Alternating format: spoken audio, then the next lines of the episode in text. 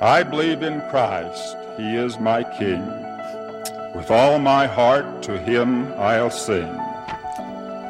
I'll raise my voice in praise and joy, in grand amens my tongue employ. Scriptures reveal the divine desires of the Lord in our behalf. Each of us should have a burning desire to search the Scriptures diligently and daily to seek the will of the Lord in our life. Brothers and sisters, on very thin pages, thick with meaning, are some almost hidden Scriptures. Hence, we are urged to search, feast, and ponder. If you are lonely, please know you can find comfort. If you are discouraged, please know you can find hope. If you are poor in spirit, please know you can be strengthened.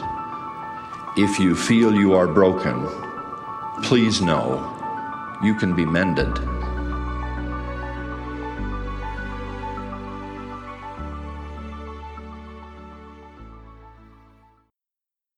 Welcome back to Go and Do. This week we have Alma chapters 36 through 38 where Alma speaks to his sons Helaman and Shiblon. Feely and I will discuss about how much of what he tells them is applicable to us today as well. We hope you enjoy it. So these chapters were interesting. There's one, it wasn't very long, which was good. But at the end of chapter 35, verse 15 and 16, kind of give an intro to what's about to happen because Alma, you know, they they just got done teaching, uh, preaching to the Zoramites, and then Alma is sorrowful because of the wind. So in in Alma 35, 15, and 16 says, Now Alma being grieved for the iniquity of his people, yea, for the wars and the bloodshed and the contentions which were among them, and having been to declare the word or sent to declare the word among all the people in every city, and seeing that their hearts, that the hearts of the people began to wax hard, and they began to be offended because of the strictness of the word. His heart was exceedingly sorrowful. Therefore he caused that his sons should be gathered together, that he might give unto them every one in charge separately concerning the things pertaining unto righteousness. And we have an account of his commandments which he gave unto them according to his own record. It, it's funny because he's kind of he's done everything he can as far as preaching and missionary and ministry, and now he sees that the people are so stiff-necked and so so full of uh, contentions one with another that he just gathers his sons and then now he's going to give them specific advice. And he's kind of almost like passing the torch on to them you know? Here here you guys go. Uh, in these chapters specifically he's going to be talking to helaman which we know a lot about. In the next chapters we'll hear a lot about him. Yeah i thought this was really interesting because it's kind of like what a lot of people are feeling right now some of the contention that's in the world and some of the issues that are going on, and they're starting to feel a little bit overwhelmed by that. And I think Alma's reaction to it is perfect. You know, he goes out, does whatever he can to preach truth. And then when he starts to be a little bit overwhelmed by it, a little bit kind of weighed down by it, instead of lashing out at people, instead of trying to tell people, hey, wake up, wake up, because he's already done a lot of that he he kind of turns inward towards his immediate family and he's like okay guys come in here. We're going to talk. I want you to know what it is that each I, what advice i have for each one of you. And that they're very different. Like helaman shiblon and corianton we don't get to corianton in this lesson but they're very different. They they have different needs they have different strengths and weaknesses and i think that he's not only passing the torch, but he's also saying like, here are the things that I've noticed that you need to pay attention to. You know, especially to Helaman, because he knows that Helaman is probably going to be his his successor, right?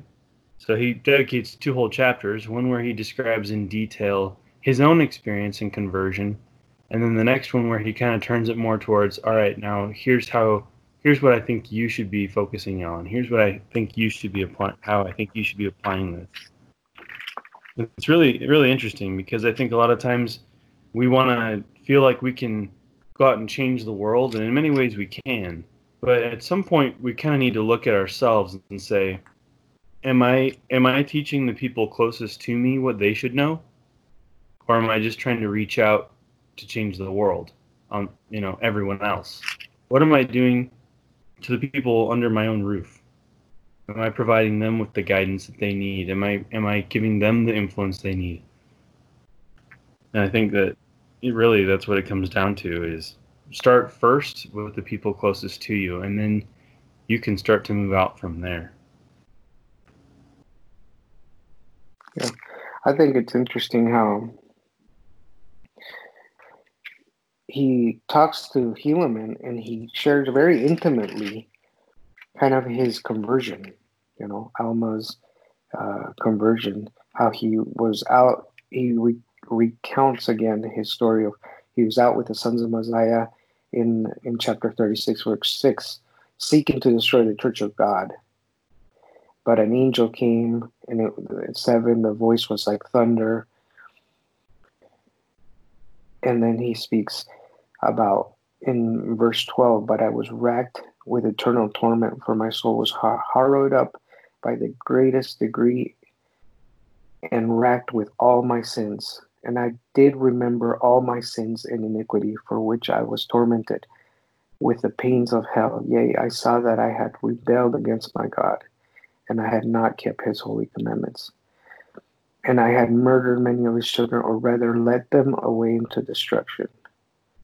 You know, and and and then he continues to describe with words like inexpressive horror, explicit, yeah. ext- uh, that I become extinct both body and soul, to be judged of every deed that I was racked, even with the pains of a damned soul. Again, that I was racked with torment, harrowed out by the memory of my sins. You know, if you want to talk about a low moment where you feel like you don't want to be alive anymore, you don't want to exist. This is an example of that. This is a person who is in a very horrible spot. But then he says, When my mind, in verse 18, my mind caught hold upon this thought, and I cried in my heart, O Jesus, the Son of God, have mercy on me, who I am in the gall of bitterness and circled about by eternal chains. And he says, When I when I thought this, I could remember my things no more. And then he talks about his joy.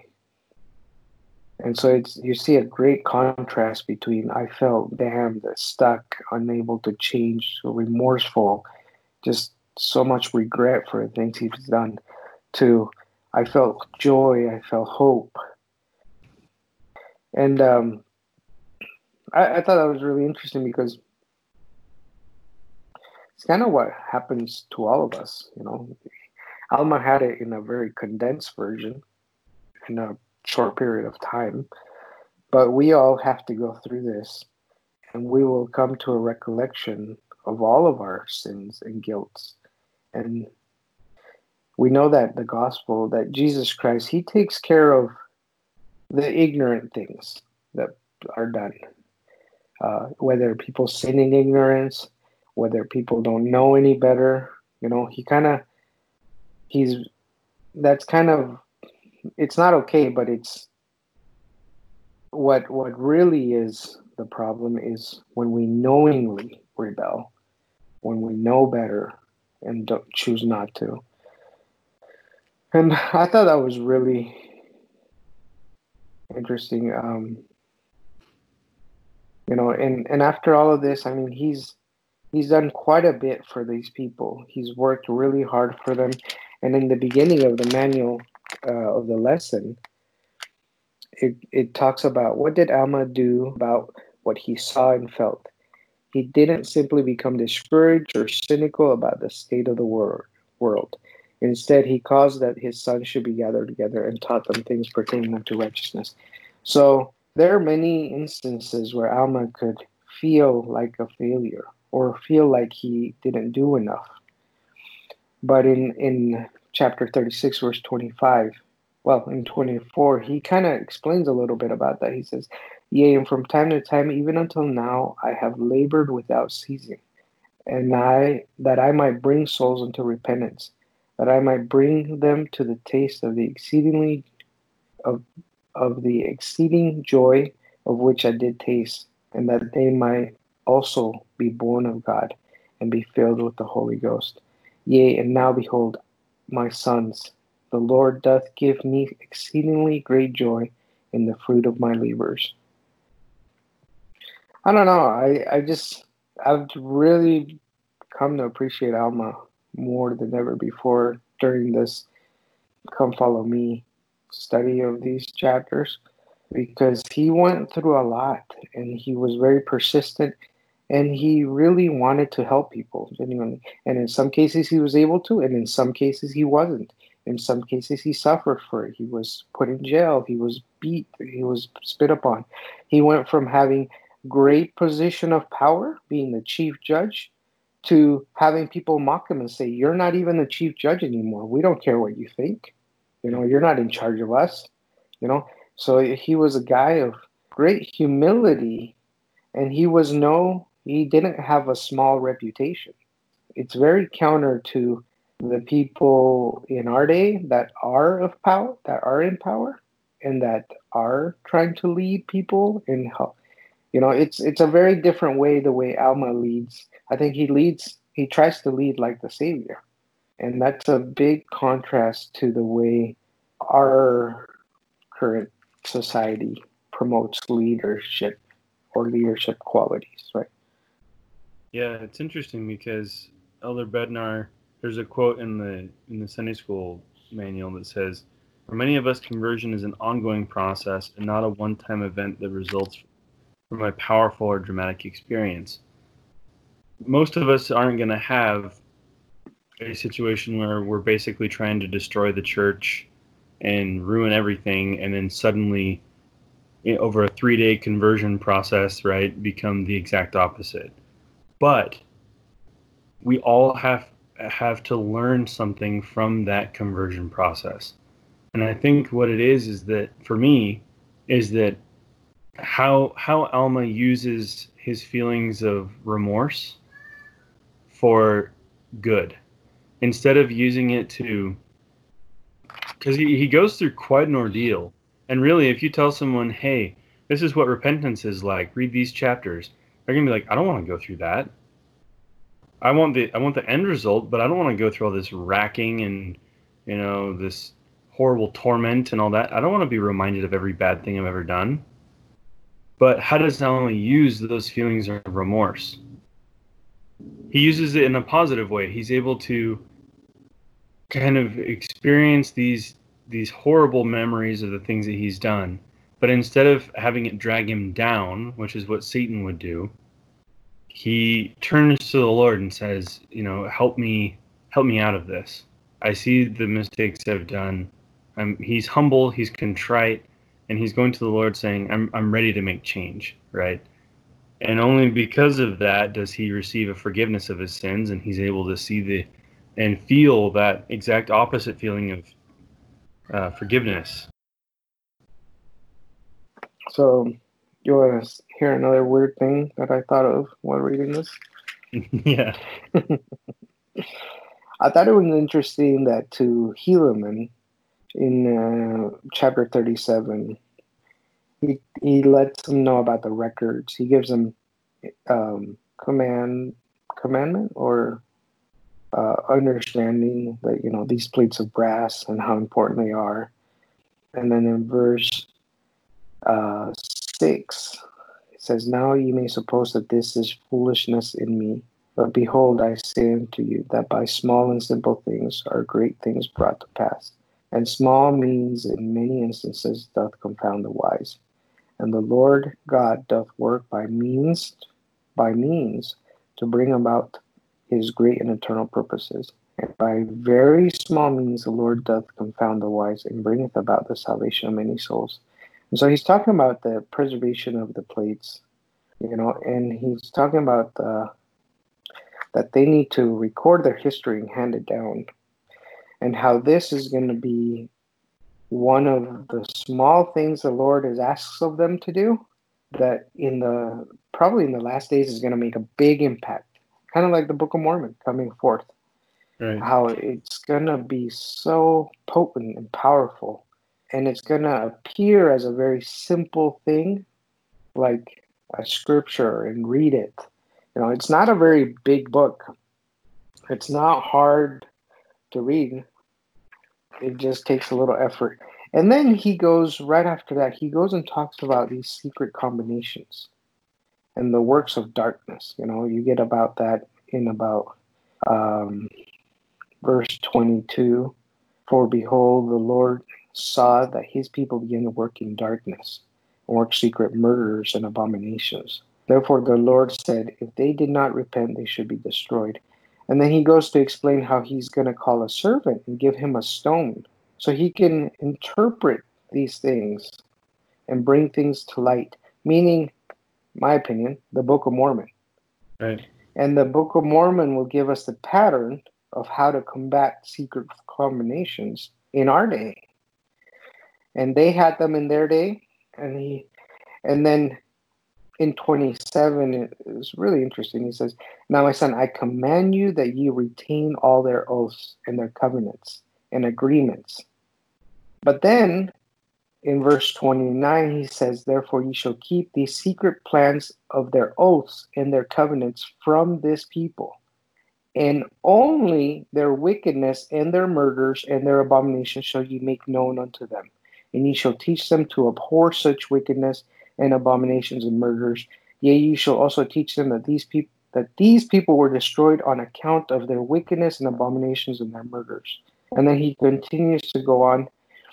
And it's interesting because in one part he tells Helaman, you need to write down all their secret combinations, oaths, and, and things that they do. But on the other part is you only need to tell the people this much about it. They need to know that you, that's bad. They need to stay away from it, and then focus your energy in uh, 32. And now, my son, remember the words which I have spoken. Trust not that those secret pla- trust not those secret plans unto this people but teach them in everlasting hatred against sin and iniquity. Preach unto them repentance and faith in the Lord Jesus Christ. Teach them to be humble, to humble themselves, to be meek and lowly in heart.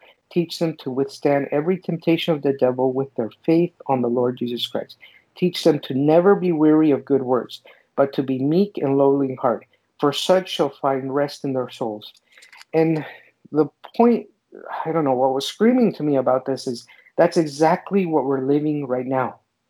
There are so many people attached to there's a secret purpose that the government's trying to do this or this or that. And in in in all governments, in all places, or and, and not just government, but people and entities and corporations. And what the Book of Mormon says is those things are true. There are secret murderings, there's secret combinations, there's secret abominations. But the way you combat that is you learn to abhor sin.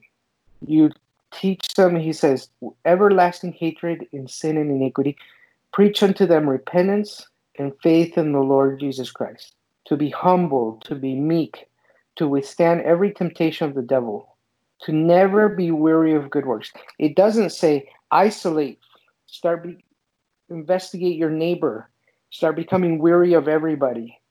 It says Live the gospel of Jesus Christ. Never be weary of good works. Be meek and lowly in heart. They had these issues, and they were writing this for us. And and and he begins this whole thing by saying, by very simple things, great things will come about. And the greatest thing, the great thing I see here in this example is by simple means, by pre- living the gospel, ministering to each other, learning to love each other, you will dismantle these secret works. They will be rooted out, right? Yeah, he's not saying make sure everyone knows all the intricate details about the secret combinations so they can be aware of the tools and the methods that they use and the language that they use. It's like you want to you want to combat gang violence. He's not saying don't become don't infiltrate the gang. Don't become a part of it so that you know everything about it in order to dismantle it from within. That a lot of times the focus is, you know, like you were saying, corruption in government, corruption in in society of this and that. The whole point is not to learn as much as you can about it in order to somehow become a secret agent from within. He's like, look, know that these things exist, be aware of them, but in the end, what will save everyone is not knowing all the intricate details. What's going to save everyone is just doing the right stuff, doing the right things, being righteous, being humble, being repentant. That kind of stuff well, is what's going to save society, not well, dismantling has, Anton robbers. Alma has personal experience of there is a group of people that are that are bloodthirsty, that want to hate us, that want to murder us and wipe us from the face of the earth.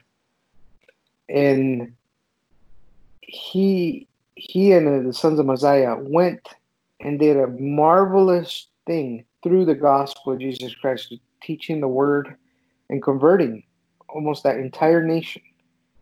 And they they are still strong. And they at this point they had not fallen away because they were converted. It was the Nephites that started to become lackadaisical, and they started to to because of the prosperity, they started to stiffen their hearts or stiff their necks or harden their hearts, right? Alma has very much he's very much aware of these secret combinations and all of these things. And that's why he's telling his son, he said, These things, the Lord, like he says in um, 25, I will bring forth out of darkness unto light all their secret works and their abominations. Meaning, I, the Lord. 24. Right. It doesn't say, I will make you bring them to darkness, bring them to light.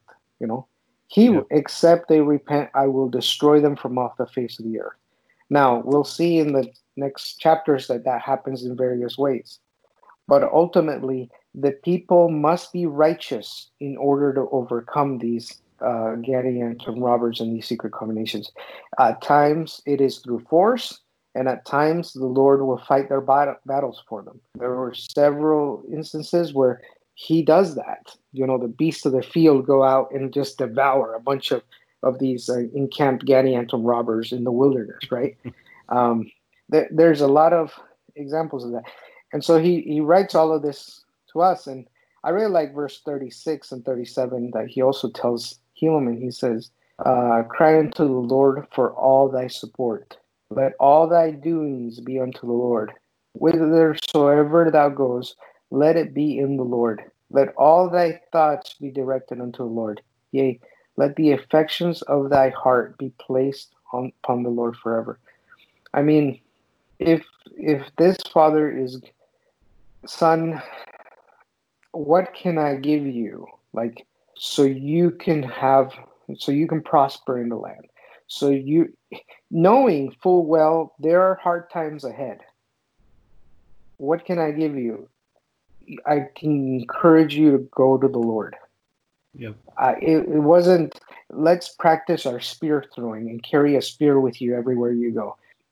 Maybe it's practical maybe it's useful learn how to farm learn how to this but the most valuable thing alma could give his son was uh, let me share my testimony of how I, I became to know the Lord is the Lord, right? And let me share with you these terrible things and how people tend to act in these secret combinations take hold of, of the people and bad things happen. But now let me tell you how you combat that. Be righteous, be lowly in heart, seek the Lord. And in 37, I mean, this is scripture mastery, I'm pretty sure. Counsel with the Lord in all thy doings and he will direct thee for good. Yea, when thou liest down at night, lie down unto the Lord, that he may watch over you in your sleep. And when thou risest in the morning, let thy heart be full of things unto the Lord. And if ye do these things, ye shall be lifted up at the last day. Talk about small and simple things. You know, it's not here's the 42 step plan to salvation, and here's um, the secret combinations to combat the other secret combinations. No, it's like, look, all this stuff, crazy stuff, happens. What you need to do, as simple as it may sound, is teach people to follow the commandments, and you, in every moment you can, recognize the influence of the Lord. I think, kind of going back to when he passes on the scriptures in verse 6, he, he kind of prefaces it by saying, Now you may suppose that this is foolishness in me and I think it's interesting because look back on when they went to the Zoramites, Helaman stayed behind um, to kind of be with the people. And I think he probably already had leadership skills that Alma recognized, and he probably saw he's going to be my successor, right? He's going to be the, the next prophet. But maybe he wasn't super bought into the idea of having to keep the records and Alma is kind of like, look, you might think that this is kind of silly that we have these things, or you might think that this is um, maybe not that important when all of these secret combinations are happening and when there's a lot of wickedness out there. But I'm going to now tell you why the scriptures are so important. And then the very next verse, right, is what we've been talking about. By very small means, the Lord doth confound the wise and bring bringeth about the salvation of many souls. Think about if he hadn't, we talked about this before in previous uh, lessons, but if he had decided that, look, I'm going to be fighting wars and I've got all these secret combinations going on, I don't have time to write and keep track of these scriptures. I don't have time for this. I got to prioritize. I don't think anybody would blame him. I think most of us would be like, how many of us keep a perfect journal, right? How many of us write every day what we're thinking, what we're feeling, and what we're experiencing? Very few. And so I don't think we would blame him if he kind of was like, ah, I don't have time for this. I got I got so many other things going on. And how how much would we have missed out on, and how much would we would we even have it today? You know, well, how much would have would have come to us? So I think him kind of saying, look, this is the scriptures are important. I need you to carry this on, and also, as things get crazy, remember what what the priority is is to teach people the right things and to follow the Lord. He's kind of setting him up to to really truly understand that when things get more and more complicated, we need to simplify our lives, and we need to simplify, yeah. reduce, and simplify. Right, is the language that the the brethren have used don't overcomplicate your life. Don't try and do more more than you can actually do.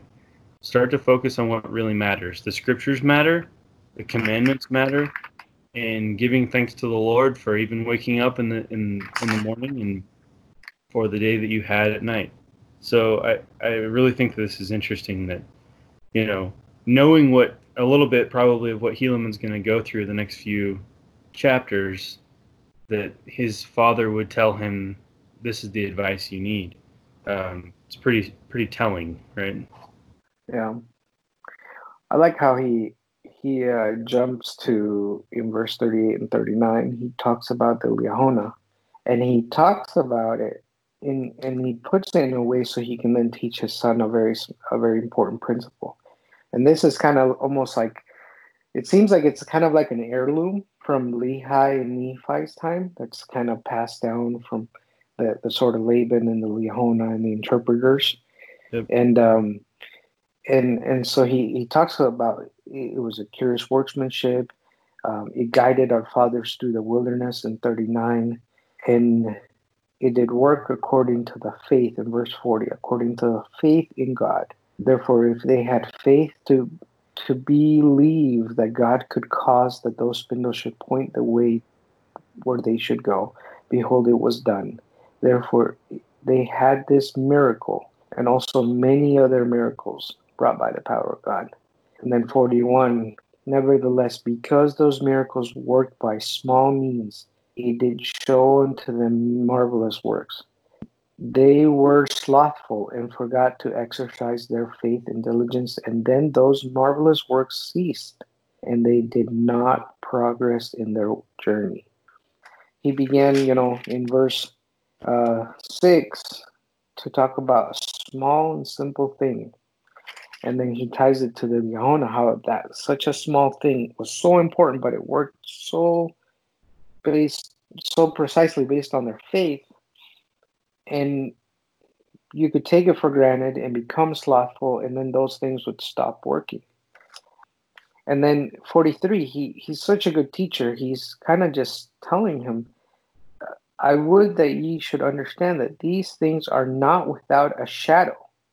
For as our fathers were slothful to give heed to the compass, now these things were temporal, they did not prosper. Even so, it is with things that are spiritual. He's very much saying, this is some this is an example I'm giving you, my son, of a very temporal example of they needed to be guided through a wilderness. The Lord gave them this compass, and it had little tiny spindles that would show them you need to go that way. But then you have to have faith to actually go that way and to pay attention to it and make sure, hey, are we still going in the right direction?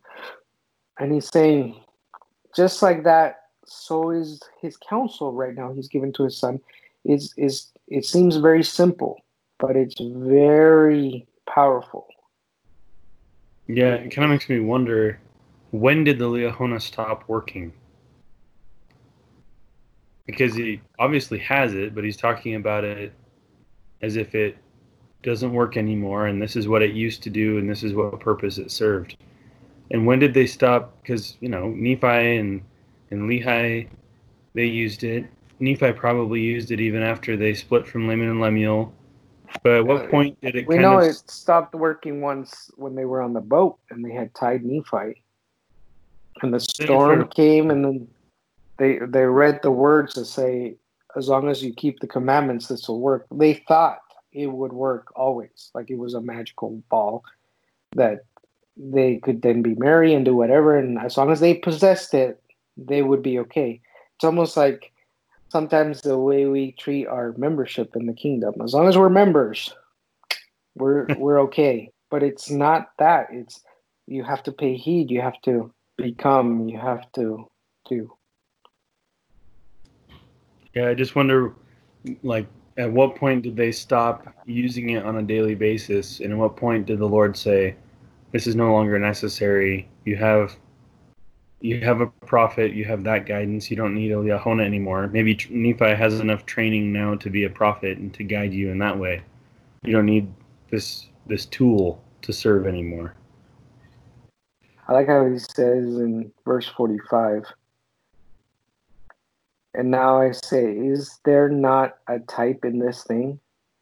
Mm-hmm. Isn't I, I think he, he's what he's trying to say. Isn't this an example for our day? Isn't this uh, how a type and a shadow, like a for, forecast or a, or a pattern for us to follow?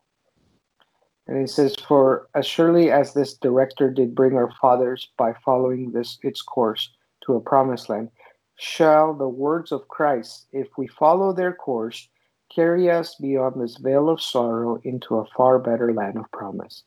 O my son, do not let us be slothful because of the easiness of the way. For so was it with our fathers, for so was it prepared for them, that they did, that if they would look, they might live. Even so it is with us. The way is prepared, and if we would look, we may live forever. You know, and that ties perfectly to the next section in the manual where it says, by small and simple things are great things brought to pass. Sometimes we may feel like our problems are so big and complicated that the solutions must be big and complicated too. Yet, time and time again, the Lord chooses to use small and simple things to accomplish His work and bless the lives of His children. Well, that's true.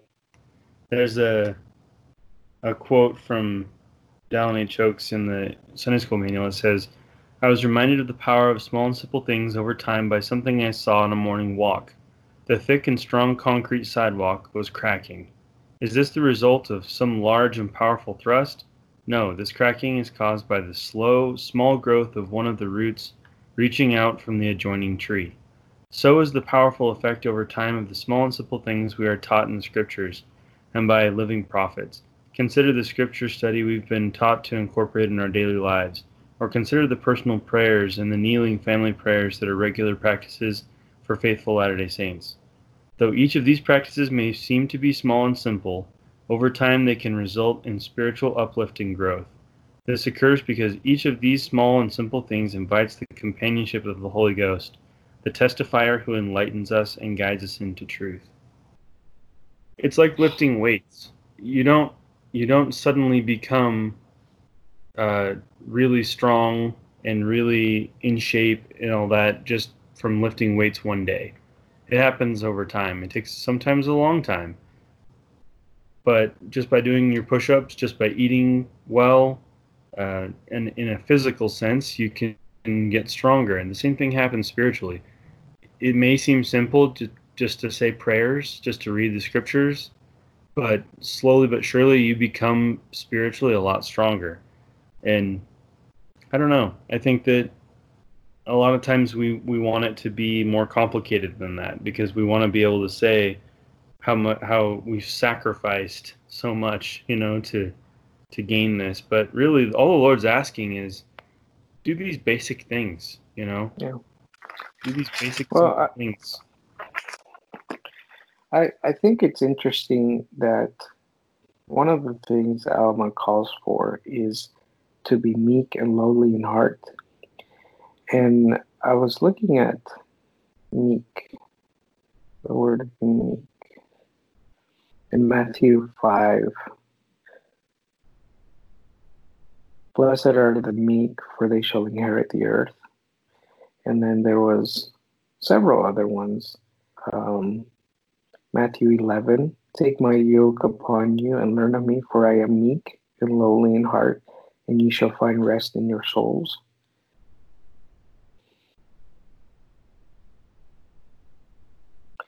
In Corinthians, it says, uh, now I, Paul, myself beseech you by the meekness and gentleness of Christ, who in presence am base among you, but being absent am bold towards you. Like it's used quite a bit, but the fruit of the Spirit is love, joy, peace, long suffering, gentleness, goodness, faith, meekness, temperance. I think it the meekness refers to you are willing to not, you're willing to trust the Lord when He tells you to do something because you're meek. So if if there's a imagine there's a big dam of water and you can see that it's about to break. And the Lord says, Hey, go put some duct tape on it. You know, you're like, no, no, you don't understand. You don't understand what risk that is. You know, you, you don't understand all the forces. You know, you, you want to make it complicated. This is a serious problem. But what happens, I, I think it's what we don't realize is when we do these things, when we pray, when we trust in the Lord, when we have faith, when we read our scriptures, when we continuously do good, I think he says, we put in our effort, which is quantifiable. You know, it feels like ah, this much, this much time, 10 minutes a day, 15 minutes a day, and half an hour. It, it, costs us gas money to drive over there to help somebody. You know, it's all these quantities. But what we don't understand is when we do it in the, in the name of the Lord and when we do it with Him, He's matching us, but He matches us with infinite he he in in and that allows us to grow and to to be different it's almost you know i think about like uh kind of like employee employer 401k matching contributions you know you put in 4% before taxes your employer matches 4% whatever right mm-hmm. but but the lord matches his match is infinite it doesn't have an ending and the the little bit that is asked of us, I think sometimes that's the small and simple part to the equation. The outcome, the solution will be miraculous. and it will overcome any complicated issue. But that comes from Him. For us, it may be as simple as, you know what, go on a walk, go ponder about this, pray about it, simplify your life, stop listening to that music, start reading these books, start doing these. And, and you could be like, why would I do that when I feel like I don't want to live right now? When I feel like my world's collapsing? When I feel like I just, uh, I can't do this job anymore?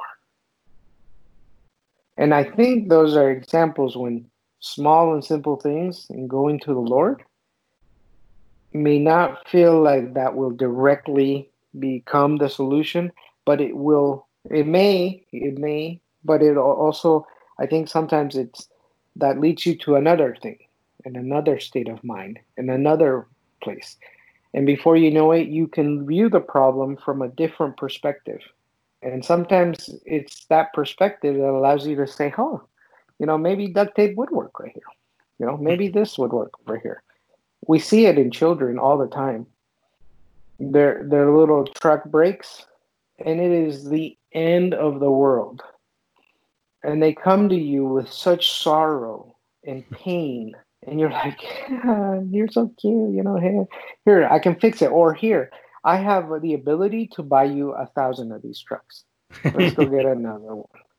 Yep. But in that moment, that child is going through such sorrow. And it's very much like us. We can be, we can have a really hard day, week of work.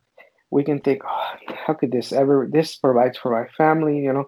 And then you're kneeling and praying to the being who created all of this in numberless worlds.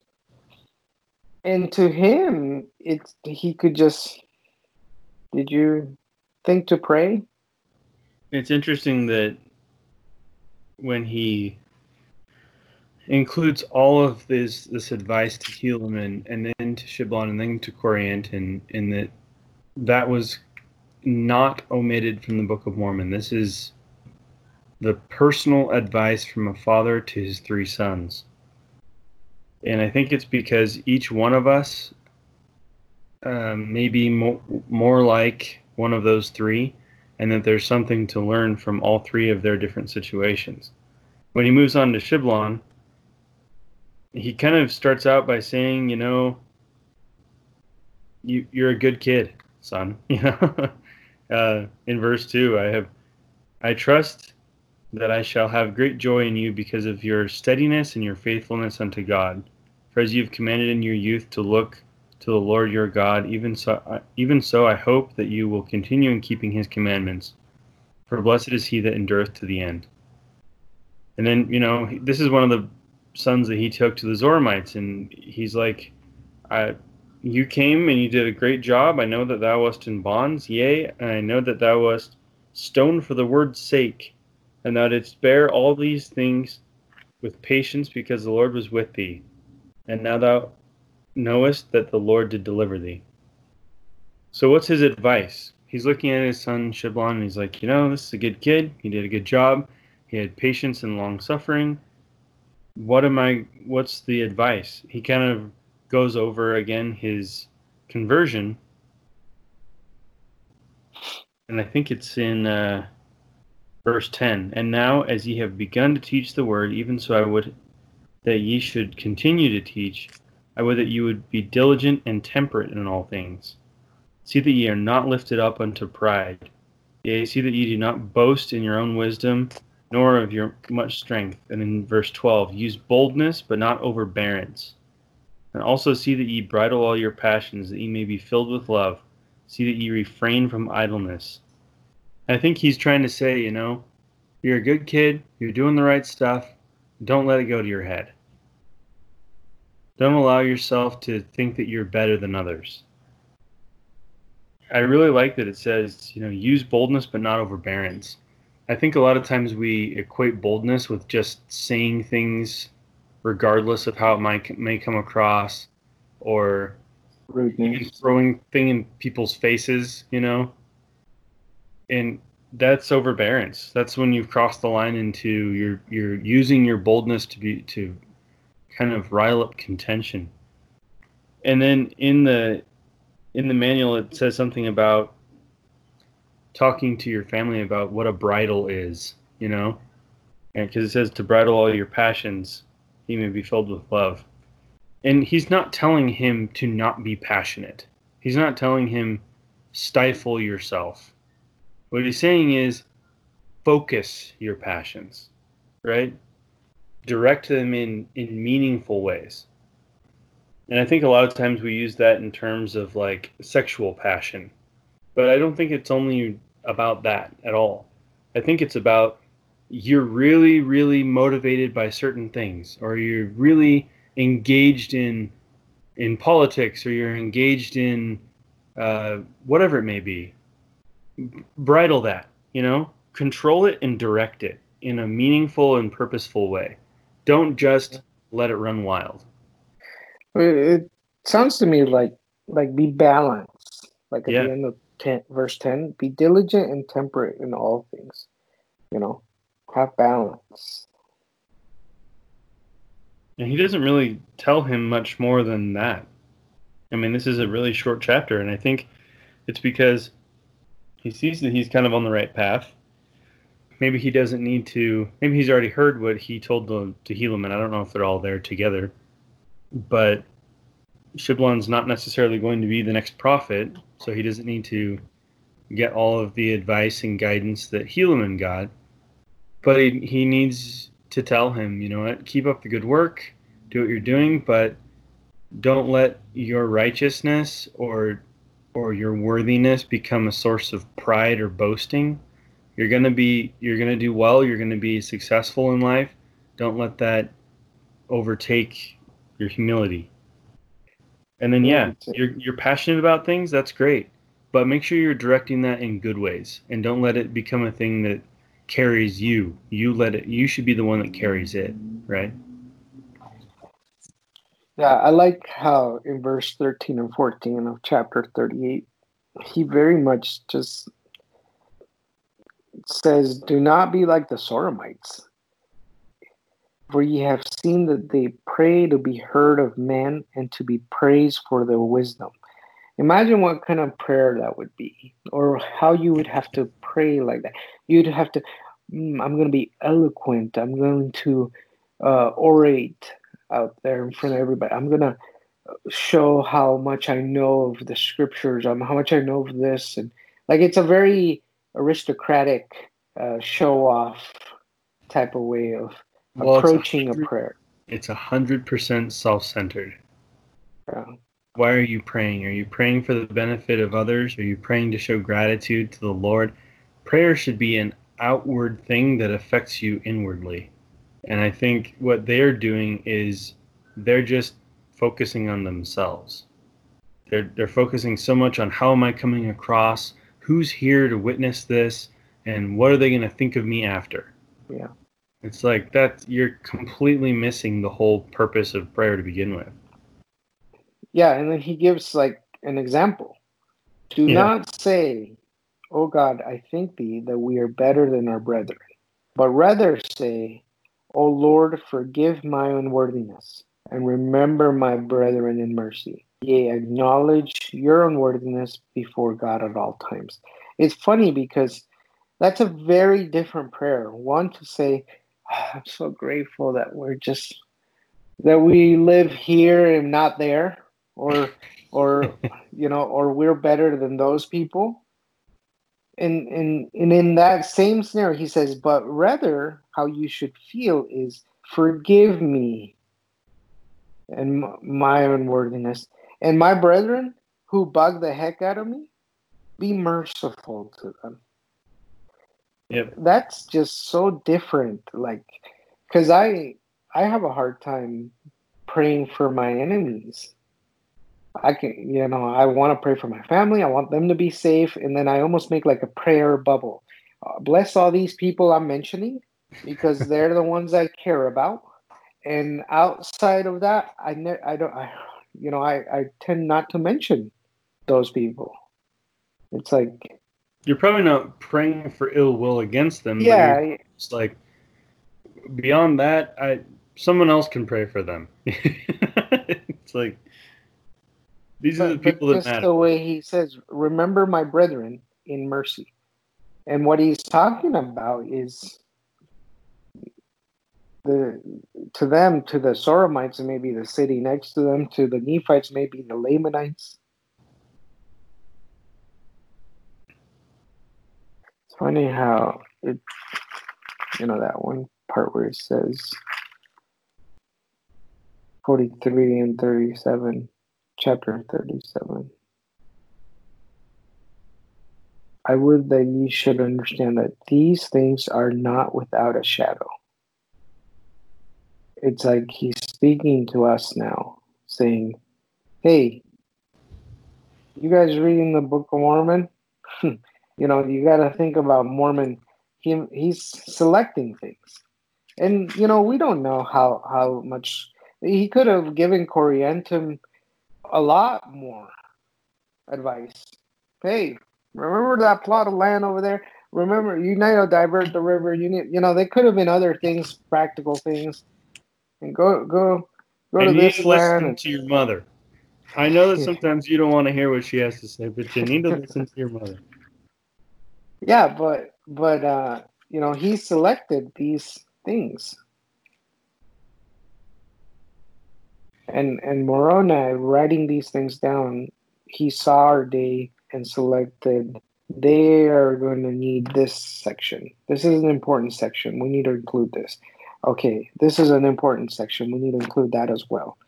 Because what are they going to deal with? They're going to deal with secret combinations, with people that prosper and then become prideful, you know, with, uh, you know, all of these things, you know, forgetting the Lord, uh, thinking that, not understanding that the Lord works by small and simple things. All of these things that, that he's trying to convey to us through these examples and testimonies of these prophets. There's a lot of like there's a lot of uncertainty right now floating around out there in the news and in the social media. Um, and people, even with good intention, seem to not know what should I do? Should I do this? Should I not do this? Should I do that or should I do the other thing? What can we do? Well, this person tells me this. This person tells me that. You know, and it's a lot of noise and confusion. But we should remember that it's a still more small voice, and it's and and we do have a living prophet, and what he has counseled us to do appears simple and appears small and a lot of people dismissing it. This even counsel from area authorities counsel from bishops dismiss it because oh i'd rather listen to that voice over there because that one is complicated.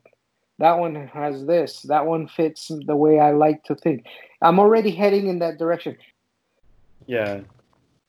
And also, when you're thinking about those secret combinations, th- that's the thing about the gospel is that there's not really anything in there that's secret. There's not really anything in there that you that not everyone can know. It's so basic, so simple to follow the gospel. If someone's coming to you and saying, "Oh, this is you gotta you gotta really dig deep to know this stuff," and then you have to be in the right um, in the right circles to to be in the know. It's like, what is that?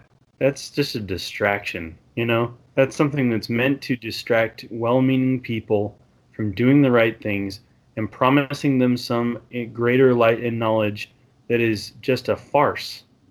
And it's a substitute for spending your time on worthwhile things to dedicate to something that is just just misleading, misdirecting. Satan will never tell you, "Hey, wake up, Daniel. Go murder that." He will never do that because uh, he knows I'm strong enough to be like, "I'm not going to murder people," you know. but he can start out by just distracting, misleading, directing this to this way, uh, causing anger, causing frustration, causing confusion. And I think that a lot of times people are enticed by the idea that they're they're they know something other people don't know or that they have information that other people don't have and they like to say, "Oh, well, if you're one of us, then you know." And it's like, yeah. come or, on. Or or they also do if you're not with us, you're against us type of mentality. Right. You know? Where Neither of which is right. Part of our purpose here on earth was to gain a physical body. And I think our physical body reminds us that our greatest influence is immediately around us. If we want to go influence something over there, you have to walk over there and pick up that shovel. And then you have to dig the hole and then carry that dirt all the way over here.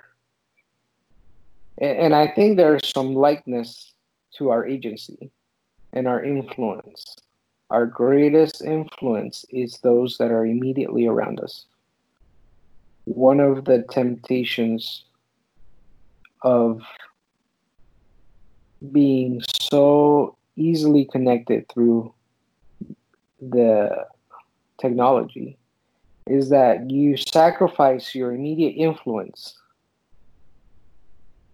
for a perception of greater further influence.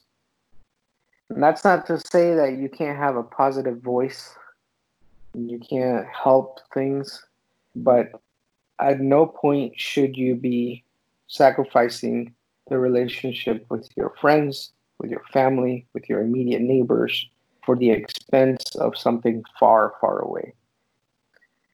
It's it's it reminds me so much of the behold the beam of your eye and the mote in thy neighbor's eye. You're viewing your neighbor and what he does and his mistakes and those, you're so focused on those mistakes way over there, which are legitimate. He may have legitimate a, a in his eye that needs to be moved. But your responsibility is the beam right in front of you. And it's kind of like Alma said. I thank thee that we are better than our brethren. Rather say, Forgive my unworthiness and remember my brethren in mercy. It doesn't say, oh, forgive my unworthiness and also uh, help my brethren come to the knowledge that he's an idiot as well. no, you know what I mean? Yeah. It's forgive me and my help me remove my beam and be merciful to my neighbor I don't know. It's just a different thing to think about. The Book of Mormon is truly the keystone of our religion, and that a man and woman will get nearer to God by abiding by its precepts than by any other book. And if you then go and do what He would have you do, your power to trust Him will grow and in time, you will be overwhelmed with gratitude to find that He has come to trust you. There is no end to the good we can do, to the influence we can have with others. Let us not dwell on the critical or the negative. Let us pray for strength. Let us pray for capacity and desire to assist others. Let us radiate the light of the gospel at all times and in all places, that the Spirit of the Redeemer may radiate from us. My dear brothers and sisters, Jesus Christ invites us to take the covenant path back home to our heavenly parents and be with those we love. He invites us to come, follow me.